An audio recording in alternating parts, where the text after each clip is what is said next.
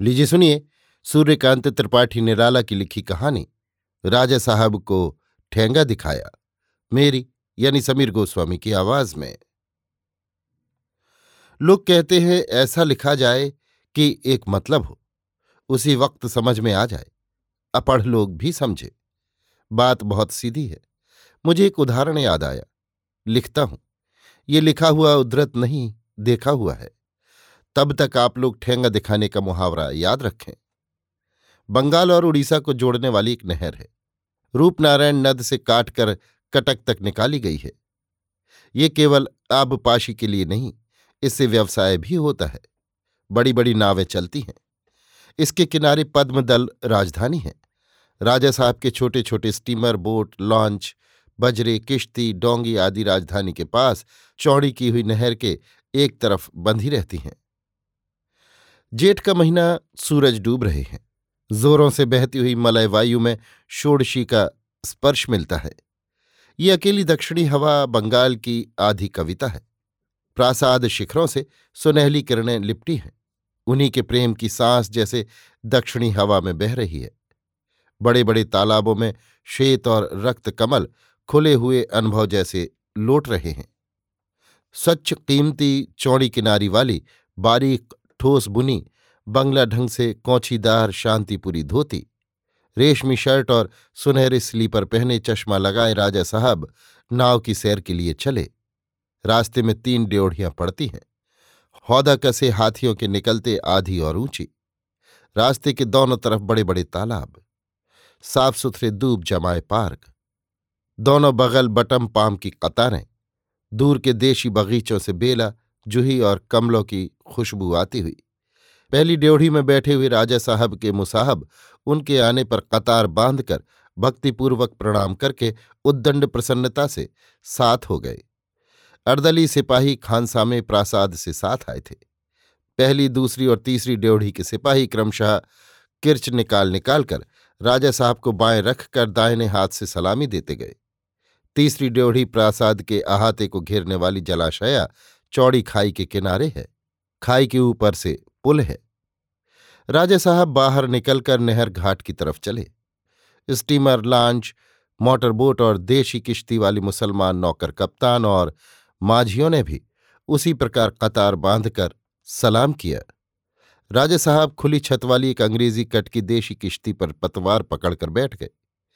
पीछे पीछे मनोरंजन के लिए पले पहलवान जैसे मुसाहब आकर एक एक तख्ते पर डांड संभाल कर बैठे।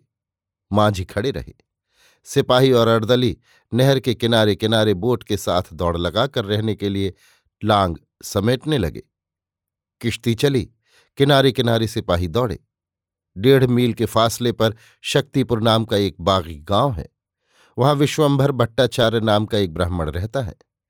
राजा साहब कई रोज से किश्ती पर हवाखोरी करते हैं। देखकर, सोच विचार कर, लांग चढ़ाकर, अपने गाँव के पास नहर के बाँध पर खड़ा विश्वंभर, राजा साहब की प्रतीक्षा कर रहा है। सिपाही लोग दौड़कर कुछ ही दूर तक साथ रहते हैं। आठ आठ दस दस पट्ठों की डांड मारी किश्ती, तीर सी चलती है। तीन चार फरलांग के बाद सिपाहियों का दम खुल जाता है। किश्ती आगे निकल जाती है। वे पीछे पीछे लट्ठ लिए दुलकी दौड़ते आते हैं। जब शक्तिपुर के पास किश्ती पहुँची, तब सिपाही तीन चार फरलांग पीछे थे। विश्वंभर राजा साहब की ताक में खड़ा ही था। जब किश्ती आती हुई सौ गज के फासले पर रह गई, तब उसने एक अद्भुत प्रकार की ध्वनि की, जिससे राजा साहब का ध्यान आकर्षित हो। राजा साहब को अपनी तरफ़ देखते हुए देखकर उसने हवा में उंगली से लिखकर राजा साहब की ओर कौचा, फिर पेट खलाकर दोनों हाथों मरोड़ा, फिर दाहिने हाथ से मुँह थपथपाया। फिर दोनों हाथों के ठेंगे हिलाकर राजा साहब को दिखाया। राजा साहब देख रहे थे। डांड धीमे कर देने को कहा। फिर कर देखा सिपाही दूर थे। किश्ती धीरे धीरे चलती गई। विश्वंभर पीछे पीछे दोनों हाथों पेट दिखाता, ठेंगे हिलाता दौड़ा। राजा साहब जब सिपाहियों को फिर कर देखते थे, तब पहले विश्वंभर ठेंगे हिलाता हुआ देख पड़ता था। बाँध पर और लोग भी आ जा रहे थे। कुछ भले आदमी हवाखोरी को निकले हुए मुस्कुरा रहे थे। किश्ती की चाल धीमी देखकर सिपाहियों ने जल्दी की। नजदीका एक अजाने को बेअदबी करते देखकर राजा साहब की तरफ़ देखा। राजा साहब ने इशारे से सिर हिलाया। सिपाही विश्वंभर को पकड़कर प्रहार करने लगे। किश्ती लौट चली। सिपाहियों ने आते हुए विश्वंभर की मुद्राएँ देखी थीं, जिनका अर्थ समझने में उन्हें देर नहीं हुई। उसे मारते हुए कहने लगे, क्यों रे? हमारे महाराज रियाया की जबान बंद करते हैं, पेट से मारते हैं। ठेंगा दिखाता है हमारे महाराज को कि कोई इतना भी नहीं समझता विश्वंभर को पीटकर दोनों गदोरी और उंगलियाँ कुचलकर सिपाही चले गए। खबर विश्वंभर के घर पहुँची। उसकी पत्नी, सत्रह साल की विधवा बेटी और दो, नौ और पाँच साल के छोटे लड़के फटे कपड़े पहने रोते हुए बाँध पर पहुँचे। गाँव के और लोग भी गए। विश्वंभर को संभाल कर उठा लाए। खाट पर लिटा दिया। गर्म हल्दी चूना लगाने लगे। राजा साहब के जासूस छद्म वेश से पता लगाते रहे। गाँव के कुछ भले मानस गर्म पड़े, पर कुछ कर न सके। राजा साहब का प्रताप बड़ा प्रबल है। उनके विरोध में कुछ करने की अपेक्षा, विश्वंभर के समर्थन में कुछ करना अच्छा है, ये सोचकर उसी की सेवा करने लगे। विश्वंभर बहुत सीधा, सच्चा ब्राह्मण है। विशेष पढ़ा लिखा नहीं। किसी तरह पूजा कर लेता है। शक्तिपुर से तीन कोस दूर रंगनगर में राज्य की विशालाक्षी देवी हैं। विश्वंभर इनका पूजक है। तीन रुपया महीना और रोज पूजा के लिए तीन पाव चावल और चार केले पाता है। घर में पाँच आदमी खाने वाले हैं। बड़े दुख के दिन होते हैं। इधर बीस महीने से उसे वेतन नहीं मिला। केवल तीन पाव चावल का सहारा रहा। कुछ और काम वो, उसकी पत्नी और बेटी तीनों अलग अलग कर लेते थे, फिर भी पेट भर को होता था। विश्वभर ने तनख्वाही के लिए इधर साल भर में दो दर्जन से ज़्यादा दरख्वास्तें दी थीं, पर सुनवाई नहीं हुई। इस बार प्राणों की भाषा में उसने अपने भाव प्रकट किए थे।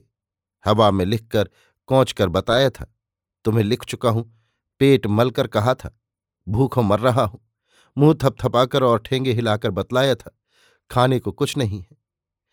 उतने प्रकाश में इतनी स्पष्ट भाषा में समझाया था, पर राजा साहब ने अपमान समझा। सिपाहियों ने दूसरे अर्थ लगाए। जासूसों ने राजा साहब को समझाया कि शक्तिपुर के बागी विश्वंभर से मिले हैं। उन्हीं ने उसे बेवकूफ़ जानकर महाराज का उससे अपमान कराया। विश्वंभर सरकार की नौकरी का ख्याल छोड़कर बागियों से मिला है। जासूसों ने इस प्रकार अपनी रोटियों का प्रबंध किया।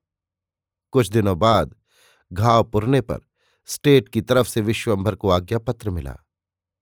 अब तुम्हारी नौकरी की सरकार को आवश्यकता नहीं रही। अभी आप सुन रहे थे सूर्यकांत त्रिपाठी निराला की लिखी कहानी, राजा साहब को ठेंगा दिखाया। मेरी यानी समीर गोस्वामी की आवाज़ में